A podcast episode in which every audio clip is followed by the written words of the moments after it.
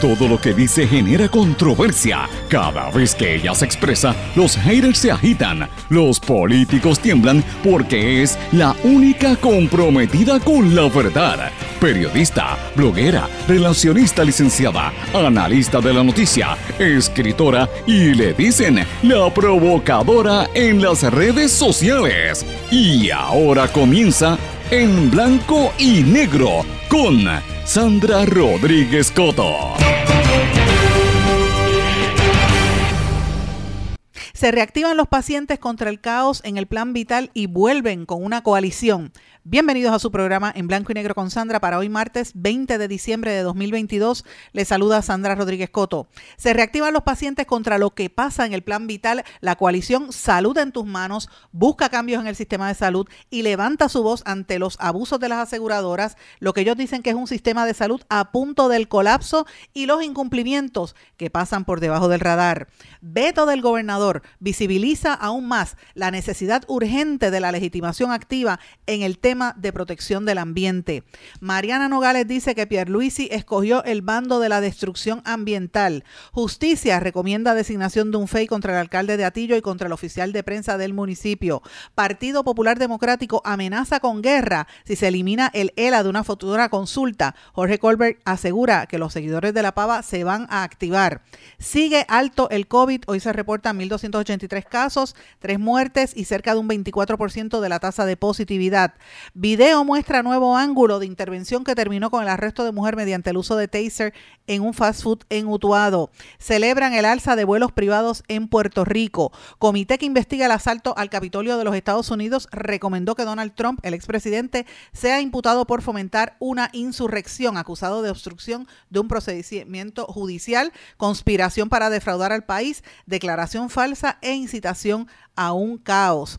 Harvey Weinstein fue declarado culpable por tres agresiones sexuales en Los Ángeles y la selección de Argentina, campeona del mundo, ya descansa en el predio de su país tras un impresionante recibimiento en la Argentina. Vamos a hablar de estas y otras noticias en la edición de hoy de En Blanco y Negro con Sandra. Este es un programa independiente sindicalizado que se transmite a través de todo Puerto Rico en una serie de emisoras que son las más fuertes en sus respectivas regiones por sus plataformas digitales, aplicaciones para dispositivos móviles y sus redes sociales. Estas emisoras son Cadena WIAC compuesta por WYAC 930 AM Cabo Rojo Mayagüez, WISA WISA 1390 AM en Isabela, WIAC 740 AM en la zona metropolitana. También nos sintonizan por WLRP 1460 AM Radio Raíces, La Voz del Pepino en San Sebastián, y por X61 que es el 610 AM 94.3 FM, Patillas, Guayama y toda la zona del sureste y este del país.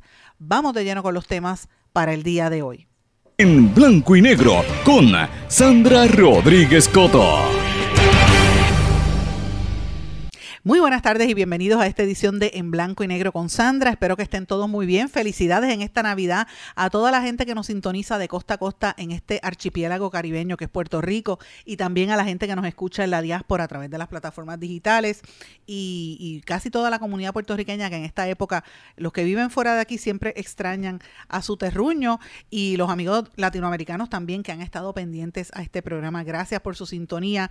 Espero que estén bien. Los que nos sintonizan aquí, yo no sé si están como me pasa a mí, que desde esta mañana estoy con frío. Yo no sé si es que la temperatura ya por fin cambió, pero este, esta mañana tenía un frío pelú, como dicen, y he seguido como friolenta todo el día. Así que yo creo que es que ya está el aire navideño, estamos a días de la Navidad y estamos en, ese, en esa actitud de, parar un poco el ritmo y, pensar en, en, los momentos más importantes que es esto, la celebración en familia y lo que se conmemora, ¿verdad? Lo que se celebra siempre en la Navidad. Pero bueno, tenemos que hacer el trabajo porque están pasando muchísimas cosas en términos de noticia de gobierno y de política y de lo que está ocurriendo en nuestro país, tenemos que también compartirlo con ustedes. Hoy, hoy comienzo dándole seguimiento al tema de salud, que ustedes saben que hemos estado dándole muy duro porque este es el tema prioritario, aunque la prensa corporativa lo quiera esconder porque como dependen de, los de las pautas publicitarias de los Medicare Advantage, pues obviamente tienen miedo de decirle la verdad al pueblo a pesar de que está pasando un caos que podría afectar la salud de por lo menos 1.3 millones de, de puertorriqueños, de la gente pobre de nuestro país. Y me refiero a todos los cambios y el caos que ha habido en torno al plan vital, que como ustedes saben, desde, desde hace varias semanas venimos todos los días hablando de lo que está pasando, están ocurriendo tantas y tantas cosas y es tan rápida la vorágine de, de, de asuntos que ocurren que a veces pues no me da tiempo ponerlo todo, pero está, o sea, todos los sectores, que si los médicos, los, los dentistas, los este, radiólogos, los IPA, los 330, los hospitales están preocupados, o sea, todo el mundo me llama. Muchísima información que está ocurriendo con los cambios que está haciendo ACES, los cambios de las aseguradoras y, y las negociaciones que se dan para la firma de este nuevo acuerdo.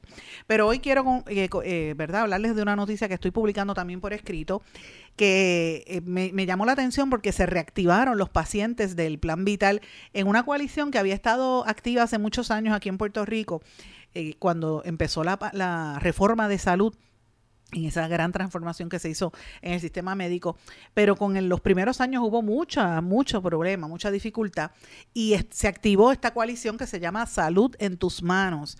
Después de estar varios años inactiva, vuelven a activarse ahora ante la crisis que ellos están viendo en este momento en la salud y ellos alegan que el sistema de salud de Puerto Rico está a punto del colapso. Eh, fíjense las palabras tan contundentes que emiten en una declaración eh, y dicen que el, el, anuncio de que se están reactivando esta coalición de pacientes y proveedores lo hacen para denunciar lo que catalogan como abusos eh, de, como abusos eh, de las aseguradoras y de y los incumplimientos que no se están informando al país de las irregularidades que se están cometiendo en este en este renglón. Como les dije, se trata de la coalición Salud en tus manos. Ellos se habían organizado en el año 2007 por eh, pacientes y proveedores de distintas disciplinas que denunciaban lo que estaba sucediendo en la llamada de la reforma de salud y este, ahora se están reactivando para fiscalizar al gobierno, para promover el acceso y la legislación, según ellos indicaron en un parte de prensa. Y fíjense qué cosa más interesante, porque esto coincide con el caos que está experimentando otra vez en, esta negociación tan atropellada que ha habido en el Plan Vital de Salud del Gobierno, que vence el 31 de diciembre de este mes, o sea, eh, la semana que viene. Empieza el vigor, entra en vigor el próximo contrato el primero de enero y todavía hay, un, bueno, la cantidad de médicos que me han estado llamando diciéndome que se van a quitar de la tarjeta porque lo que les pagan es una miseria, que no le prometen lo que había prometido el secretario de salud que les iban a pagar más dinero, no se cumple, y que las condiciones que están imponiendo las aseguradoras son tan onerosas que no vale la pena. Es mejor tú cobrar cash a los pacientes eh, o salirte del sistema, no cobrar plan médico, o sea, no, no permitir plan médico. Así que esto, señores, es una situación un poco fuerte para para el sistema de salud del cual no se quiere hablar. Eh, y esto pues afecta principalmente a los proveedores, pero fíjense que, eh, como hemos dicho en todo este proceso, ahí parece un cambio de, de, paradigma que quiere impulsar tanto el Departamento de Salud como la Junta de Control Fiscal, que quieren que el sistema de Puerto Rico sea igual al de los Estados Unidos, donde todo lo controlan las aseguradoras. Pero la ley federal es clara y dice, mira, no, espérate, tiene que haber un control eh, mixto, ¿verdad? Las aseguradoras no se pueden quedar con el 100% de la ganancia porque tienen que proveer el servicio, no, no pueden limitar eh, medicamentos, no pueden limitar servicios como se alega que está sucediendo, ¿verdad? Eh, y ahí es donde está el tranque. Y uno de los tranques principales es que ellos han querido, como hemos dicho a lo largo de la semana pasada, promover que los pacientes vayan a sus propias clínicas, de modo de que cambie otra vez el sistema y en vez de hacer como hace 20 años que había los CDT del gobierno antes de la reforma, pues ahora los CDT serían de las aseguradoras y las aseguradoras ganarían el 100% porque pagan del dinero que viene federal de Medicaid, porque ellos eh, se pagan su plan médico y tienen sus mismos proveedores. Y esto de paso es un, es un, es un tema bien conflictivo porque esto lo que representa es que van a eliminar toda una clase profesional y económica de nuestro país porque al tú desplazar a los, por decirlo así, empresarios puertorriqueños, pues estas, estas mega cadenas se quedan con todo el capital. Y cuando yo digo empresarios me refiero a los centros de laboratorio, a los centros 330, a, los, a las oficinas de dentistas, ortopedas, todos estos grupos médicos que van a empezar a desaparecer porque ahora van a tener que ser empleados de las aseguradoras. Ese es el modelo que quieren imponer y este cambio está provocando bastante problema, ¿verdad? Eh, los miembros que emitieron este comunicado de prensa eh, de la coalición Salud en tus manos, están eh, imputando que las aseguradoras, con el apoyo de ACES, están permitiendo estos atropellos e irregularidades. Las aseguradoras son MMM, Triple S, Menonita y First Medical. Pero yo reitero, y lo digo públicamente, y lo he dicho varias veces, que he estado investigando esto muy de cerca y las quejas siempre vienen específicamente contra MMM y contra Triple S, mayoritariamente contra Triple S. Y contra todas, todas tienen quejas, pero las principales son esas dos. Así que yo me pregunto por qué estas empresas no no reaccionan a esto y por qué ACES no dice nada. Parte del problema se enfatiza en que ACES quiere obligar a los proveedores a que firmen estos contratos, que lo hemos dicho toda esta semana. El secretario de Salud, doctor Mellado, me mandó un mensaje diciéndome que me quería hablar y yo sí, después que le habló el vocero, yo llevo tres semanas detrás de él, pero claro, en el vocero ayer ustedes saben que él salió en este artículo que parece, evidentemente estas fotos antes de tú lanzarte una campaña política, eh, es otro objetivo el que tiene, pero mientras tanto, mientras todo eso sucede, la situación está muy fuerte. Hay ahora mismo el informe de salud mental que presentamos hace más de una semana, que lo tenía la directora ejecutiva de ACES escondido y... Eh, obviamente todo el problema que hay, ese, en ese particular dice que no se le dan los servicios de salud a la gente. Es en este clima que se reúnen todos los pacientes y los proveedores, crean esta coalición y dice que el caos, eh, según la coalición Salud en tus manos, dice que el caos es tan patente que hasta cartas abiertas se han publicado. Y ellos recordaron que cuando esta coalición se organizó, eh, ellos lograron, entre otras cosas, la aprobación de la ley 203 que promueve la negociación colectiva entre los proveedores y las aseguradoras de servicios de salud, tomando en consideración las necesidades de los pacientes. Eh, ahora dice la coalición de salud que ellos quieren eh, volver a aglutinar las organizaciones que representan pacientes, colegios profesionales y otras organizaciones de salud que interesan lograr, lograr cambios significativos, inmediatos y relevantes que redunden en beneficio de los pacientes y que se les haga justicia a los proveedores. En una reunión reciente donde se reactivó la coalición acudieron médicos, dentistas, dueños de farmacia, laboratorios, terapistas físicos, miembros de la sociedad civil. Ellos alegan que también hay organizaciones de pacientes que se van a unir. Los nombres de estos gremios y estas organizaciones no se dieron a conocer, pero aparentemente va a haber una rueda de prensa en los próximos días o un comunicado donde explique quiénes son los que lo componen, pero es un grupo grande. Eh, y esto es importante, ellos están haciendo un llamado a todos los componentes de salud a que se sienten a, negociar, eh, que no se pueden quedar de brazos caídos ante tantos factores, términos de condiciones unilaterales, lo que está pasando que perjudican al sistema de salud y le están reclamando al gobierno que fiscalice de forma más vigorosa a las aseguradoras que andan por la libre en nuestro país. En un momento, para que la gente recuerde, esta coalición contó con más de 20 organizaciones de proveedores y pacientes y en conjunto representaban a 18 mil profesionales de la salud y, y que creaban cerca de 130 mil empleos directos.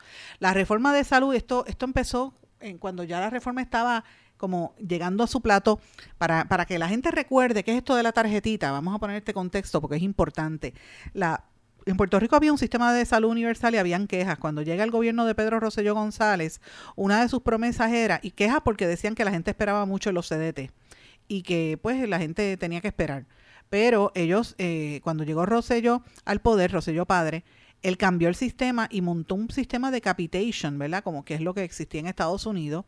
Y en, ellos hicieron la reforma de salud que comenzó en febrero, oficialmente en febrero del año 1994 y estuvo y aún está basada en el concepto de manejo dirigido y eh, capitación, ¿verdad? O captación, eh, o lo que ellos le llaman capitation. Comenzó la reforma de salud en la región de Fajardo, que fue donde empezó la prueba, ahí fue donde empezó la reforma, eh, y rápidamente se extendió por todo Puerto Rico. Ya para el año 2000 se había entregado la tarjeta número un millón de, de, la persona que fue el paciente número un millón, de, y esto fue en el municipio de San Juan.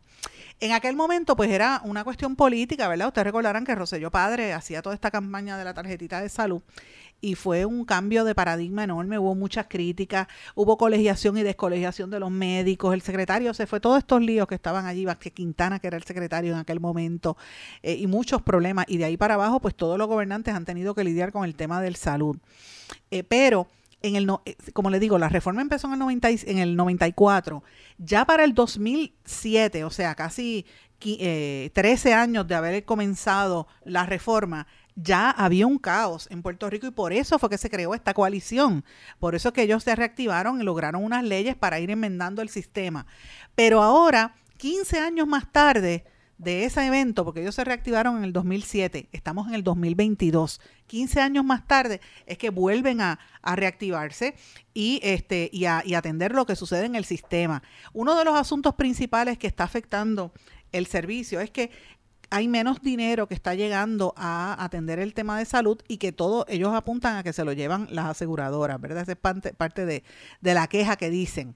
Y la realidad es que en el 93 el Departamento de Salud, o sea, hace veintipico de años, eh, Salud recibía 50 millones de dólares de Medicaid para atender la salud de los pobres. Eso fue aumentando gradualmente hasta que en el año 2010 llegó a, recibir 350 millones de dólares.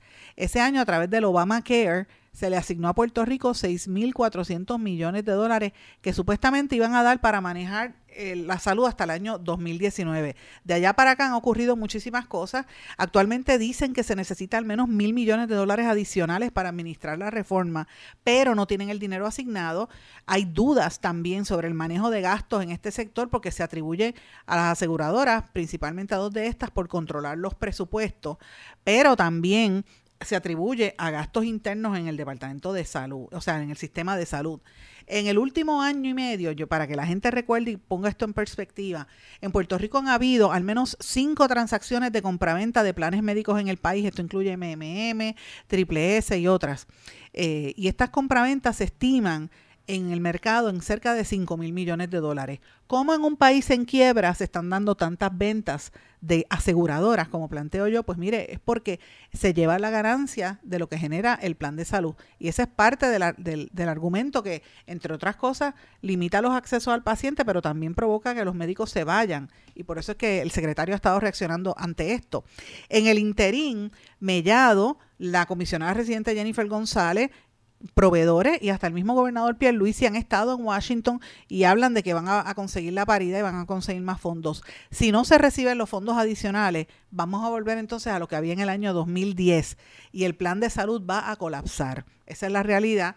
Y este, la parte del problema es que ellos dicen que todo, incluso los reguladores federales saben que la crítica de los sectores médicos es correcta porque dice que la mayor parte de los gastos las incurre el gobierno local para la, para la tarjeta y las ganancias excesivas se las llevan las aseguradoras, no están llegando hacia hacia abajo, ¿verdad? Hacia, hacia los mismos proveedores en términos de servicio.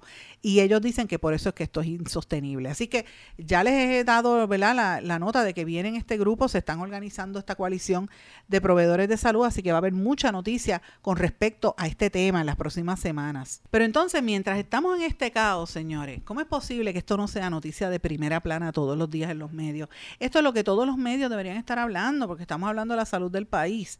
Y señores, fíjense el silencio que hay.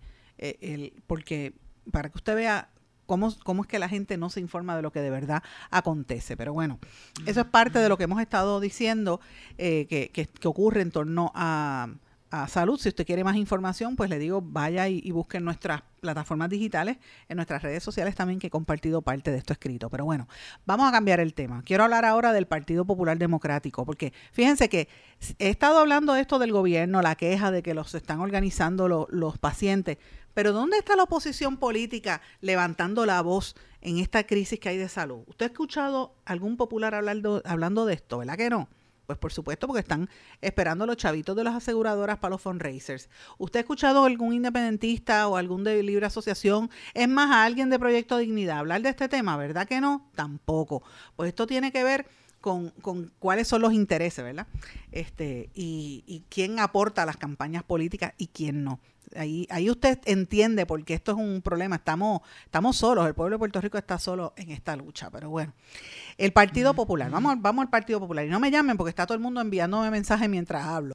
Hoy sale en el periódico El Vocero en primera plana una entrevista que le hacen a Jorge Colbert Toro, sacando pecho ahí, dice que, y Jorge, yo sé que él escucha este programa, pero bueno, sacando pecho ahí diciendo que el PPD amenaza con una guerra si se elimina el ELA de la futura consulta. ¿Guerra de qué? Si el Partido Popular no dicho nada. ¿Sabe? El Partido Popular ha permitido que lo arrinconen en el, en el proceso histórico más importante de nuestra vida, por lo menos en estos primeros 25 años de este siglo XXII, siglo XX, del siglo XXI, 22, 22, ya no sé ni en qué siglo estamos, señores, siglo XXI.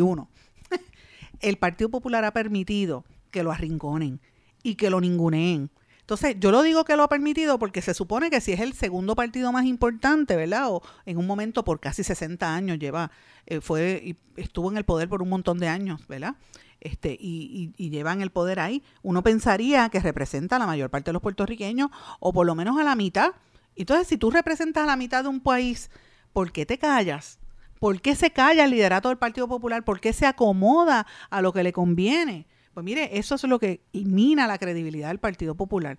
Claro, esto uno no puede eh, menospreciar el hecho de que es una organización política histórica que tiene la capacidad de organizarse y elegir a, gente, ¿verdad? Y que puede darle la batalla al PNP si se organizan como dicen, prendan la luz y organícense. El chiste ese de doble sentido, mire, pues eso es lo que yo creo que el Partido Popular va a tener que hacer, porque hasta ahora salen a hablar de esto de Lela y la consulta. Mire, esa consulta y toda decisión de estatus le pasó por la frente. Se la dejaron montar.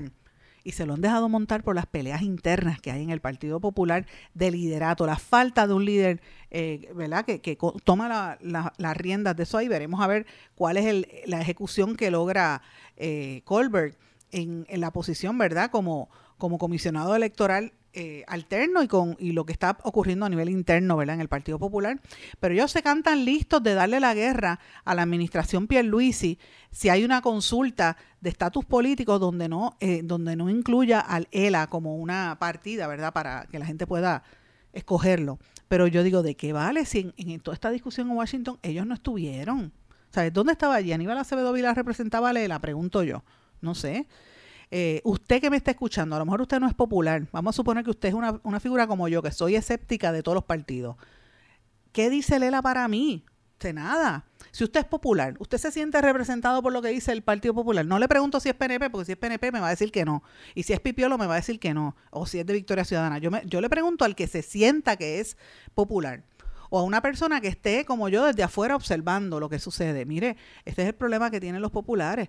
Ellos dicen ahora en esta portada que le hace el periódico El Vocero que después de la histórica votación que hubo en la Cámara de Representantes Federal que aprobó ese proyecto de estatus, el Senado tiene hasta el jueves para hacer lo propio, pero se anticipa que no hay ambiente para que eso suceda. Pero si surge que de momento venga un proyecto de ley y pase y se apruebe, este, usted sabe que esto va a ser un problema grave para el Partido Popular que va, va, a obligar a que se organicen inmediatamente. Así que veremos a ver qué sucede al respecto. Yo los invito a que lean esa noticia. A mí me pareció bien interesante la forma en que Colbert plantea. Colbert es una persona de mucha experiencia, fue, fue legislador. Su padre también viene de una este, familia política. Conoce lo que hay ahí entre manos. Pero la realidad es que cuando uno lo compara con, el operativo político que hay detrás, pues uno dice, ¿dónde está el Partido Popular? No existe. El Partido Popular está ausente de las discusiones grandes en nuestro país. critican a Tatito, porque critican a Tatito, pero el único que da cara es el presidente de la Cámara, Tatito, porque Jesús Manuel era otro de los que hablaba y se ha callado. ¿Dónde está Jesús Manuel? Y Ferrer, Héctor Ferrer, bendito, pues es un nene. Héctor Ferrer está empezando y también lo callaron. ¿Dónde está Héctor Ferrer metido ahora? Calladito, porque ahora el que está por ahí dando eh, ruido es el hijo, el nieto de Hernández Colón, en las dinastías políticas que viven en, en este país. Que, que, por ser nieto de un político, pues te da la, ¿verdad? La, te abre las puertas para tu ser candidato, ¿verdad? Como, como dicen en los partidos políticos. Populares y PNP, porque lo mismo, ojo, PNP es igual. Miren cuántos alcaldes PNP hay hijos de, que han heredado las fortunas y, la, y las alcaldías. Es la misma historia, pero estamos hablando del Partido Popular. Entonces hay varias controversias con esto, ¿verdad? La definición de lo que es el Partido, el partido Popular, eh, quiénes van a ser los comisionados eh, de la Comisión Estatal de Elecciones, si hay esa elección, ¿verdad? Del tema del estatus. Eh, y pues hay una serie de, cuestionamientos bien interesantes, porque el Partido Popular no va a representar el, la la opción de libre asociación como ellos, tal y como ellos la, la, plantearon. Así es que Creo que esto podría, si es que no muere, a nivel legislativo podría terminar en los tribunales y esa es la, impresión que da de todo este proceso. Así que los invito a que lean y analicen lo que está ocurriendo allí. Y antes de irnos a la pausa, porque sé que tengo poquito tiempo, eh, quiero mencionarles algo muy breve. Usted que me está escuchando, aparte de que tiene que estar pendiente a lo de salud, debe estar también pendiente a lo que está pasando en la Autoridad de Energía Eléctrica, el plan de ajuste de la deuda, la reestructuración que no incluye eh, un... ¿verdad? No se sabe, van, porque ellos no pusieron en blanco y negro lo importante, cuánto es que van a tener que pagar usted y yo, los abonados, para sufragar ese acuerdo de la plan, de la, de la, el plan de ajuste de la deuda. Si se da eso, lo que va a venir es un aumento básico de a mil dólares la tarifa básica de luz. Si eso se materializa, es el, ese aumento sería más de 80, 80 dólares eh, mensuales adicionales en el consumo. ¿Cómo usted va a lograr sobrevivir así? O cambia a placas solares o vive del carbón y no pone la luz, ¿verdad? Este, vuelve otra vez a, cocinar en, en, fogones o, o no sé, pondrá una planta eléctrica, pero es que ¿quién va, a sobrevivir con estos costos energéticos cada vez más fuertes al consumidor? Imagínense los pequeños negocios, lo que eso representa. Así que estamos viviendo un momento muy difícil en la salud, en la energía, en la seguridad, porque mire cómo está la policía también. Estamos en unos momentos muy duros en Puerto Rico que requieren un liderato que esté hablando y que esté explicándole al país, pero usted no escucha a ningún líder político dando cara. Eh, es muy fuerte esta situación, lo que vive nuestro país. Así que usted tiene que tener la salvación individual, como digo yo. Usted tiene, y, y esa salvación se logra manteniéndose informado. Voy a una pausa. Regresamos enseguida. No se retiren, el análisis y la controversia continúa en breve, en blanco y negro, con Sandra Rodríguez Coto.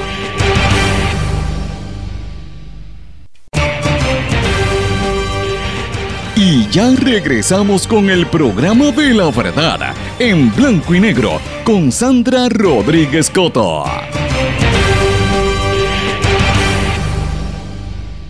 Y regresamos en blanco y negro con Sandra. Bueno, si ya hablamos en el segmento anterior de la crisis en salud y de lo que está pasando con energía eléctrica y el rol del Partido Popular, tengo que venir a hablar ahora de un otro asunto que a mí me parece medular y tiene que ver con la corrupción, en este caso del Partido Popular Democrático, que se le está imputando al PPD.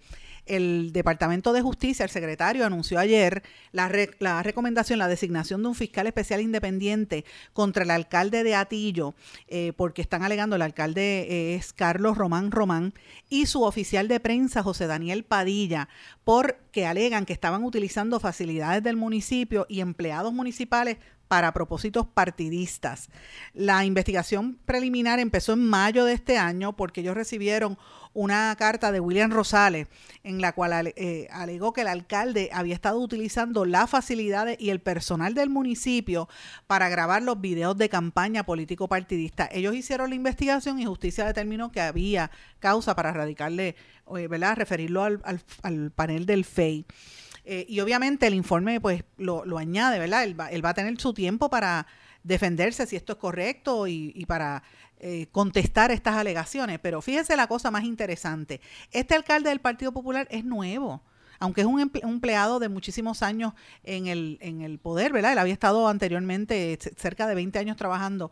Recuerden que en el municipio de Atillo hubo una elección especial hace unos meses porque el alcalde que estaba en el municipio de Atillo se enfermó y se retiró. El alcalde que estaba allí en allí en, Atillo era José Chely Rodríguez y se tuvo que ir por enfermedades. Esto fue en mayo de este año. O sea que este que entró ahora, aunque había estado trabajando en el municipio anteriormente y tenía experiencia en el gobierno, lo cogen haciendo un video. Entonces yo me pregunto, cuando yo vi esta noticia ayer, yo dije, yo tengo que preguntar qué es lo que pasa, para que, que, cuál es el germen que cuál es el gen o lo que sea, el mosquito que pica a estos políticos para que tan pronto llegan al poder empiezan a cometer irregularidades. Esa es la primera. Y la segunda que yo planteo es que hace un oficial de prensa cometiendo irregularidades. Se supone que los puestos de oficial de prensa, según la ley, tengan la licencia de relacionista profesional. Y yo emplazo públicamente aquí a la Asociación de Relacionistas Profesionales a que verifique si este hombre que está siendo imputado como oficial de prensa del municipio tenía la licencia de relacionista. Porque si tenía la licencia como relacionista y está siendo referido a un FEI por estar utilizando el equipo ilegalmente para hacer videos políticos, pues mire, eso deja mucho que desear. Pero fíjense qué cosa más interesante. Llegan al poder a robar y llegan al poder a cometer irregularidades. Y el, y el, Partido Popular, que se supone que debería estar fiscalizando, mire lo que enfrenta. tiene problemas ahora mismo en Atillo, tiene problemas ahora mismo en Mayagüez, que no tienen alcalde, tiene la situación con, las acusaciones, las, imputaciones al de Ponce, lo que está pasando en Ponce, tiene lo que está ocurriendo en en Caguas, que eso no se ha olvidado lo que sucede en Caguas, y así sucesivamente. Pero fíjese qué, más, qué cosa más irónica. Departamento de Justicia para lo único que sirve es para buscar información y apresar a los, a los opositores políticos. ¿Dónde está justicia investigando la corrupción del PNP? ¿Dónde está justicia investigando los actos de corrupción evidentes y negligentes que ocurren en recursos naturales? Allá en, en, Salinas, que nosotros revelamos aquí, aquí fue donde explotó esa noticia, ¿Dónde está el Departamento de Salud tomando, de Justicia, perdón, tomando acción con estas irregularidades que se alega que cometen eh, a nivel ambiental algunos alcaldes del PNP. ¿Dónde está? ¿O es que solamente investigan a los opositores políticos? Usted sabe una cosa, señores, usted que me está escuchando, sea usted PNP o popular, lo que sea.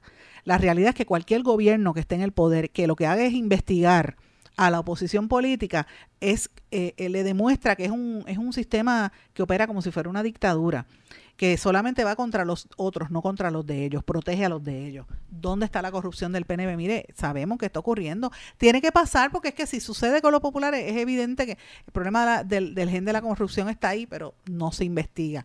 Después vienen los federales y vienen con la sorpresa. Claro, hacen este anuncio ahora porque saben que entre enero y febrero del año que viene esto va a estar plagado de anuncios de arrestos federales de corrupción. Lo que viene en los próximos, los primeros tres meses del año van a estar bien difíciles y por eso justicia tiene que tratar de levantar un poco para nivelar un poco la situación, pero lo que viene no es fácil. Pero bueno, eso es parte de, lo que quería decir en el día de hoy. También quiero traer otra noticia que está celebrando el periódico El Nuevo Día el alza en los vuelos privados en Puerto Rico con el aumento de la, eh, con la creación de, ¿verdad? De, de, de, la empresa FBO en, en, el, en Puerto Rico, en lo que era el, en el aeropuerto Luis Rivas Dominici de la Grande, que están trayendo eh, cerca de aviones privados de entre un 80 y un 90% de incremento comparado al 2019. Eso es buenísimo porque te da a demostrar que está aumentando el tráfico, es más negocio para Puerto Rico, pero fíjese también lo que eso revela. A mi juicio eso revela cómo está llegando el capital aquí y cómo en Puerto Rico nos estamos convirtiendo rápidamente en una, en una población bien dividida. Los ricos, ricos, ultra mega ricos que llegan en jet privado, compran las propiedades, hacen lo que le da la gana, viven en, en, en el condado o en Dorado y después se montan en un avión y tú no sabes quiénes son y se fueron. Ese es, el, ese es el, los mega ricos, la clase política que se hace rica robando y que los apoya y entonces el resto del pueblo se quedó abajo porque ya no hay ni clase media. Y este tipo de noticias lo que demuestra es eso. Y, esos son los temas que uno debe ver. Yo no estoy en contra del crecimiento económico, por el contrario, a mí me parece que es una muy buena noticia que, haya crecimiento y se nota que hay actividad económica, pero pongan el punto de, vista, ¿verdad?, de completo para que la gente vea qué oportunidades, cuántos empleos eso genera, cuánta gente va... Eh, qué actividad económica está creando o son solamente 50 empleados lo que, lo que dicen. ¿Verdad? Este, ¿Qué representa esto para la economía de nuestro país? Eso es lo que nosotros tenemos que ver importante. Pero obviamente, el tema que me ha traído durante el día, que quería traerles, ¿verdad? Y dedicarle tiempo es lo que pasó con el gobernador al vetar el proyecto de legitimación activa ambiental, el, el 474 de la Cámara. El gobernador lo vetó diciendo que ese proyecto pues eh, su gobierno es proambiente y que lo y que pues este es inconsecuente, que no es importante hacerlo porque ya su gobierno lo cubría. Pero señores, más de 30 organizaciones y personalidades que este, protegen el ambiente habían respaldado esa medida y obviamente lo que esto demuestra es que la actitud del gobierno es permitir el free for all. Recuerden que el gobierno de Pierluisi está impulsando la aprobación del Reglamento Conjunto 2020 que va a permitir en la Junta de Planificación todo, Usted va a poder vivir en una urbanización y le montan al lado un pop y eso lo van a permitir. Usted va a vivir en, un, en, en una calle sin salida y le montan ahí una iglesia también lo van a permitir, porque eso es lo que permite el Reglamento Conjunto 2020. El Reglamento Conjunto 2020 va a permitir lo que pasó en Salinas, que rellenaron mangle para hacer unos, unos muelles, no sé para dónde, será para traer la droga que viene de Sudamérica, ¿verdad? Este, porque eso es lo que parece. Y recuerden que entre Salinas y, y, Sudamérica lo que hay es 29 millas náuticas, eso es nada. Eso es como decir de, de Miami a, Cuba, la misma distancia, quizás menos. O sea, mire, mire, lo que está pasando en nuestro país y mire cómo está la, alza, eh, naturaleza criminal en, toda esa zona que mataron hasta unos federales en un operativo de unos de Fura. Recuerden eso.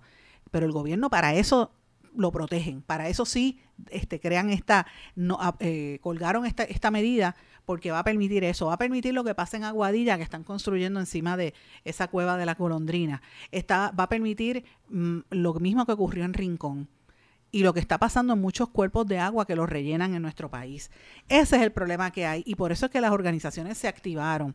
Una de ellas es la organización Ayuda Legal que ha estado levantando la voz en torno a todo esto, eh, que ellos querían tratar de aguantar la desregulación que nos está trayendo hasta este problema de, de, ¿verdad? Y había un consenso grande.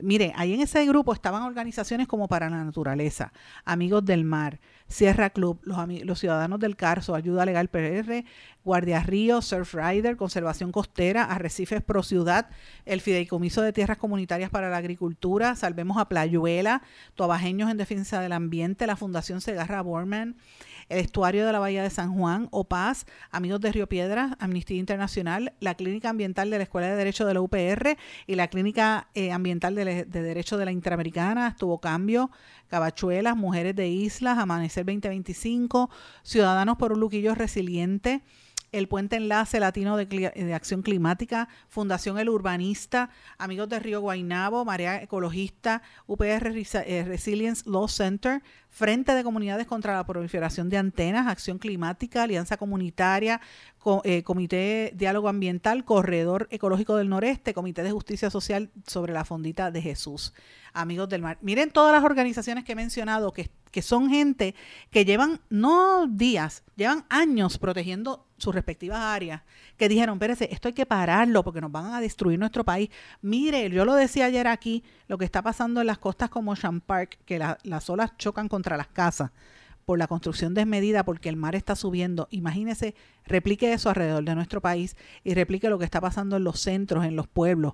Eh, los desvíos de las canalizaciones ilegales, los cuando tapan quebradas, todos los colapsos que han habido de casas en el centro de la isla, y carreteras que se quedan incomunidadas, las comunidades se quedan aisladas, ¿verdad? Por esto mismo, responde a toda esa construcción desmedida y el gobernador lo vetó. La representante Mariana Nogales de Victoria Ciudadana, que ustedes saben que ha estado muy activa en esto, hizo unas declaraciones diciendo que con esto el gobernador Pierluisi y cito, pretende seguir engañándonos con una serie de argumentos que no se sostienen en realidad, no puede obligarnos a, poner, a ponernos una venda en los ojos para no ver lo que está ocurriendo en cada esquina del archipiélago. El supuesto balance del que él habla no existe y lo sabe cada comunidad, cada organización, cada persona que ha intentado detener un crimen ambiental. Es sumamente cuesta arriba, incluso cuando tienen legitimación, más aún cuando independientemente de lo que diga en el papel sobre la política pública, las agencias no están haciendo el trabajo que les corresponde y aún quien tiene la legitimación activa tiene que insistir, insistir para que le atiendan, lo que requiere una gran inversión de tiempo y de recursos, explicó Mariana Nogales. Y ella dice que el gobernador escogió el bando ambiental y de esto ella tiene razón, porque el, el, el bando de la destrucción ambiental porque él permite, con esta actitud del gobernador, permite que se siga destruyendo nuestro país. Y, usted mire, no es que estemos en contra, por lo menos yo no estoy en contra del desarrollo económico, no, yo quiero que aquí haya dinero y que corra dinero en las calles y que haya inversión, porque mientras eso hay, hay trabajo y hay vida y hay economía, pero no puede ser a costa y a expensas de destruir el ambiente y afectar a las comunidades pobres de nuestro país, porque al final no, no son solamente los pobres, se va a afectar todo el mundo. Ese es parte del problema yo creo que esta discusión, ¿verdad? No le, no le he podido dar el, el tiempo que yo quisiera por la cuestión de salud, que es tan urgente, el tema de salud que le he dedicado tanto tiempo, pero lo planteo y quiero traerlo porque es un tema que usted que me está escuchando, yo sé que usted es una persona consciente, préstele atención estos temas hay que discutirlos porque el pueblo no es tonto y esto no esto trasciende líneas partidistas. Esto no es que sea popular o PNP o, o esta Victoria Ciudadana, lo que sea. No, no, no. Esto, esto nos afecta a todo el mundo y esta actitud del gobierno le hace daño incluso al mismo Partido Nuevo Progresista porque va a destruir el ambiente en, en muchos renglones y va a afectar comunidades, estas construcciones desmedidas que le está promoviendo. Voy a una pausa. Tengo que regresar enseguida. Volvemos ahora. No se retiren, el análisis y la controversia continúa en breve, en blanco y negro, con Sandra Rodríguez Coto. En mi pueblo se chinchorrea bien duro. Aquí me cubre mi plan médico y en tu pueblo también. En mi pueblo es donde tenemos las mejores vistas. Aquí cubre mi plan médico y en el tuyo también. En mi pueblo se goza de verdad. Aquí me cubre mi plan y en tu pueblo también. Plan de salud Menonita en todo Puerto Rico. El plan médico que te cubre con una extensa red de médicos, especialistas y laboratorios. Además, te cubre en el hospital de tu preferencia en cualquier lugar de Puerto Rico. Plan de salud Menonita. Pero tú sabes cómo es esto que te la la.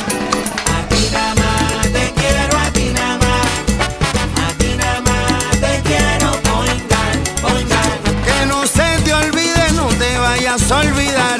Márcalo, márcalo, yo quiero poingar. Ana, muchacho. Te quiero a ti nada más. Mira, márcalo sin miedo. Te quiero poingar, poingar. A ti nada más te quiero. Yo quiero Point Guard. Ana, muchacho. El dolor de cabeza con sus obligaciones de contabilidad con los servicios que presta Villalba y Villalba Company. Directo, personal y con sensibilidad humana. Lo que se busca en un verdadero asesor de contabilidad para todo tipo de servicio de contabilidad, pago de IBU, pago de nómina, informes trimestrales y anuales y otros. Ofrecen servicio directo personalizado. Villalba y Villalba Company. Para orientaciones, su teléfono el 939-336-5774. 939-336-5774. Y ya regresamos con el programa de la verdad en blanco y negro con Sandra Rodríguez Coto. Regresamos en blanco y negro con Sandra. Señores, esto fue apoteósico en el regreso del equipo de, de fútbol a la Argentina.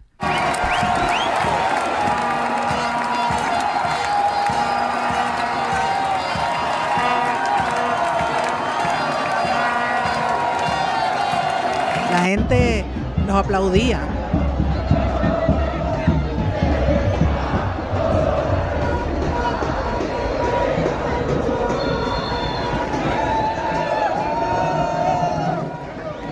Era increíble, señores, era increíble la cantidad de videos. Era increíble.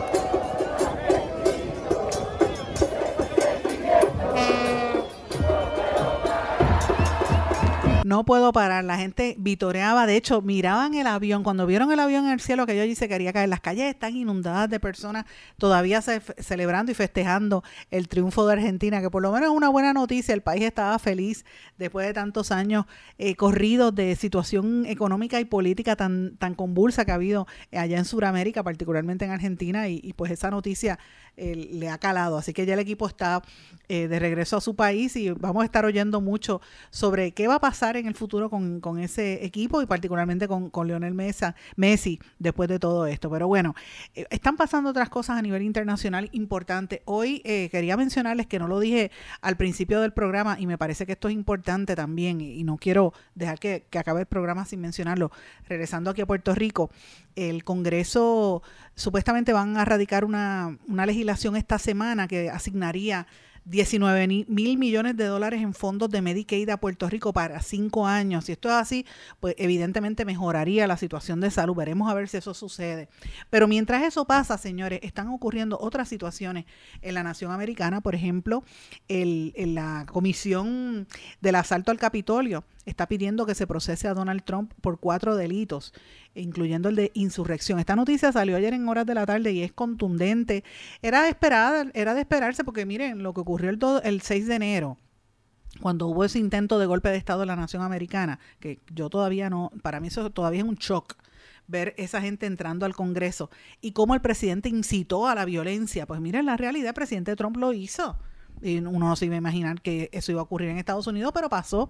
Y esto pues va a ver, eh, va- vamos a ver qué pasa en el, en el Capitolio, si logra trascender, pero la comisión lo, lo aprobó y van a presentarle cargos penales contra el expresidente por, por el, el rol que jugó en esos desórdenes tan grandes y las amenazas de muerte. De hecho, murió, murió gente. Eh, y obviamente este panel, pero fíjense qué cosa, es político también, está liderado por representantes por- demócratas, votó a en- por unanimidad de acusar al expresidente de incitar a la insurrección. Así que me parece importante. Vamos a ver si los, los republicanos le, le, pasan la bola. Yo no creo que Trump pueda volver a postularse en este ambiente porque los mismos republicanos están tratando de echarle el, sacarle el cuerpo. Veremos a ver qué pasa de ahí. Pero bueno, ese es un caso que ha estado también en discusión pública. También, evidentemente, el caso de Harvey Weinstein, el, el poderoso, el otro era poderoso, que era bien poderoso productor de cine que creaba y destruía tantas vidas de, de muchachas en el cine, como nunca se me olvida el, el papel de Mira Sorbino, que había ganado un Oscar y prácticamente se, eclipsó, la sacó del panorama porque él le cerró todas las posibilidades de volver a salir en cine porque ya no quiso acceder a sus avances sexuales y él violaba mujeres y, le hacía todas estas cosas eh, y colocaba algunas y otras, ¿verdad? Y fue acusado finalmente de violación. Eh, y este fue el, el, esperpento de ser humano que fue el que provocó el movimiento este de Me Too eh, y ahora, cinco años más tarde de que eso generara, pues el productor se convirtió en, en, en, culpable ya de esta situación. Este es el segundo juicio penal que enfrenta este influyente magnate de la industria cinematográfica, quien ha cumplido dos de los 23 años de sentencia por una condena de violación sexual que tuvo en Nueva York, ahora la tiene en Los Ángeles. Así que esto es bastante fuerte. Señores, pero están ocurriendo muchas cosas a nivel internacional. Eh, no sé si, si esta mañana los que escucharon los titulares, que yo los hago todas las mañanas en mi plataforma de Substack, saben que estuve dándole bastante fuerte a los temas internacionales. Aquí cerquita en la República Dominicana se está viendo el juicio de corrupción en este caso de Jean Alain Rodríguez, el ex procurador eh, que va ya lleva 18 meses preso, pero lo están acusando de corrupción en el vecino país, es parte de la ola de juicios que van de, exfuncionarios corruptos, así que hay que estar atentos. Pero la crisis principal que se está viviendo en nuestro vecino país es la política que asumen en torno a la inmigración de Haití y la crisis que ocurre en Haití. En Haití la situación está fuera de control, mis amigos, y, y ahora mismo en la situación de la cólera está fuera de, de, toda proporción. De hecho, la Organización Panamericana de la Salud está pidiendo cerca de 16.8 millones de dólares para atender esta crisis. Y este, los, ustedes saben que ayer hablé que los, los, obispos en Haití están pidiéndole a los dominicanos que no sigan maltratando a los haitianos. Las, los dominicanos se quejan de que hay muchas mujeres haitianas que se están prostituyendo para poder vivir y traen enfermedades por la situación que hay. Así que es una crisis de grandes proporciones aquí en nuestro vecindario, de la cual casi ni hablamos. Quiero también mencionar que aquí en, nuestro entorno, ¿verdad?, del Caribe, lo que está pasando en Jamaica, que le he estado prestando mucha atención porque acaban de declarar un estado de emergencia ante la ola criminal en Jamaica y en República Dominicana también está pasando, que van lo que ellos le llaman las turbas, va un grupo de gente y le caen arriba y roban, pero no es una o dos personas, sino que es como si fuera un, como gangas, 10 y 20 personas le caen arriba a uno para robarle. Y en Jamaica acaban de declarar un estado de emergencia porque dicen que esto está amenazando la industria turística, que es de la cual ellos viven. Entonces, si los turistas no se sienten seguros de tanta criminalidad, pues mira, no van a seguir yendo y eso pues un impacto y van a crear esta hora, esta manejo de emergencia, ¿verdad? Como ellos le llaman, la estado de emergencia, debo decir. Eh, digo que esto ocurre en Jamaica y en Santo Domingo porque en República Dominicana van en jipetas, como ellos lo llaman, en motora, y, le caen en motora y roban a la gente en motora. Entonces, yo me pregunto, si eso pasa en Jamaica, pasa en República Dominicana, ¿qué pasa que en Puerto Rico eso no se reporta? Yo consistentemente estoy oyendo informes de que el área turística de San Juan y de Isla Verde ocurren muchas este, asaltos, incidentes, hasta violaciones, pero que no los reportan o que la policía no los incluye en sus estadísticas. Yo no sé si esto es correcto, pero estas son las alegaciones de eh, eh, líderes comunitarios, gente de la zona.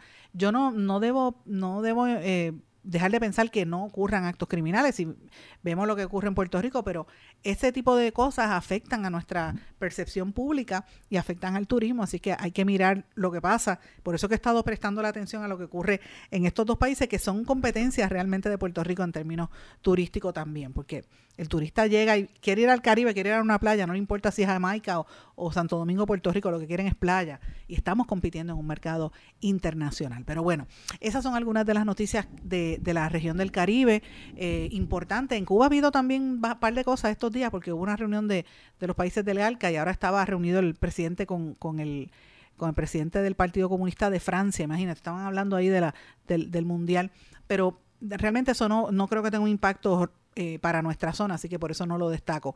Sí hay unas noticias que me llamaron la atención, aparte de lo que dije de Estados Unidos, de Harvey Weinstein y, de, y del Capitolio con, con, con Robert De Niro. Eh, perdón, con, con Trump, ah, eh, Robert De Niro quería mencionar que detuvieron a una mujer que entró a la casa tratando de robarle los regalos. Imagínate esto, qué pantalones. Y también este, otra noticia que trasciende es lo de Amber Heard y, y logró un acuerdo en el caso de difamación que tiene contra su ex esposo Johnny Depp. Mientras tanto, en América Latina están pasando muchas cosas. Yo le estoy siguiendo muy de cerca la, la pista a Perú, lo que sucede en Perú eh, y cómo pues, este, pues la forma en que se está proyectando la información y hay una mucha fragilidad. La Comisión Interamericana de Derechos Humanos está allí velando lo que sucede en ese país. En Paraguay hubo unas primarias para los candidatos a la presidencia y en España, si usted tiene la oportunidad, sintonice televisión española para que usted vea el caos que está ocurriendo allá a nivel político. Yo ayer vi parte de eso en, la transmisión eh, por la, en horas de la noche, porque eh, hay un choque constitucional eh, del Estado, ¿verdad? Hay una reforma que está desbloqueando, la, que, no, que quieren bloquear la, renovación. El tribunal, que casi todos son conservadores, y un tercio de los miembros que ya no tienen que volver, o sea, no, no vuelven a entrar, va a decidir sobre la suspensión de una norma. De, entonces, la derecha política y la izquierda están enfrentadas. Me parece que es súper interesante lo que sucede ahí, que le han quitado un poder a los, este, a la, a la renovación de los, de los tribunales en España y la pelea es bastante interesante, bastante grande lo que se está dando allí. También le estoy siguiendo, siguiendo la, la pista muy de cerca a la controversia obviamente con Ucrania y Rusia y eso tiene unos efectos en el costo de las de los de todo de la economía a nivel global. Ahora en la Unión Europea acaba de limitar el precio del gas. Le pusieron un tope por, porque todo esto tiene que ver precisamente con el incremento de los costos debido a la guerra lo que está ocurriendo en Ucrania. Pero bueno termino el programa con dos noticias que me parecieron interesantes. No sé si le dije a ustedes si vieron la serie de Harry y Meghan en Netflix que en Canadá estaban diciendo que esta serie podría levantar otra vez la atención y el interés por, por la cuestión de la República, que se separen de, de, Canadá, de Inglaterra, pues ahora resulta que posiblemente ellos van a ser, eh, no posiblemente, ellos van a tener que ser invitados, porque él es hijo, Harry es hijo del, del rey Carlos, y lo van a invitar a la coronación este el año que viene, a pesar de las críticas que ellos hicieron contra la familia real en el documental de Netflix.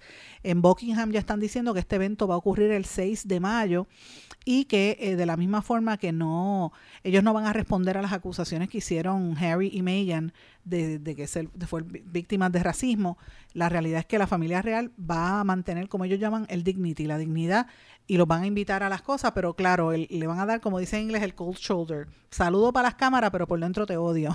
Esa es la actitud de ellos. Y van a estar invitados a la, a la coronación. Eh, les recomiendo que vean ese documental porque está bien interesante el de Harry Meghan. Ese es el punto de vista de ellos. Y lo traigo a colación porque precisamente en estos días acaban de sacar en Inglaterra los primeros billetes con la cara de Carlos III, convertido en rey tras la muerte de Isabel II, que murió, ustedes saben, en septiembre. Pues el, eh, hoy develaron, el Banco de Inglaterra develó cómo van a ser esos, esos billetes que van a estar puestos en circulación para mediados del 2024. El retrato del rey aparecerá sobre los modelos existentes de los de cuatro billetes de 5, 10, 20 y 50 libras, sin más modificaciones. El rostro de Carlos aparecerá en lugar del rostro de su madre en la parte frontal de los billetes y en forma de medallón. Van a estar corriendo concurrentemente los, los billetes con la imagen de Isabel II hasta que poco a poco van a ir retirándose y va a ocupar el, el espacio el del nuevo rey. Eso debe ser bien raro tú ver tu cara haciendo, vivo, ¿verdad? Ver la cara en un billete. Bien extraño como son estas monarquías. Eh, ¿Qué usted opina de esto? Déjeme saber. Me escribe a través de las redes sociales o en nuestro correo electrónico en blanco y negro con sandra gmail.com. Con esto me despido, mis amigos. Que pasen todos. Muy buenas tardes. ¿Se quedó con ganas de más? Busque a Sandra Rodríguez Coto en las redes sociales o acceda a en blanco y porque a la hora de decir la verdad solo hay una persona en la cual se puede confiar. Sandra Rodríguez Coto en blanco y negro.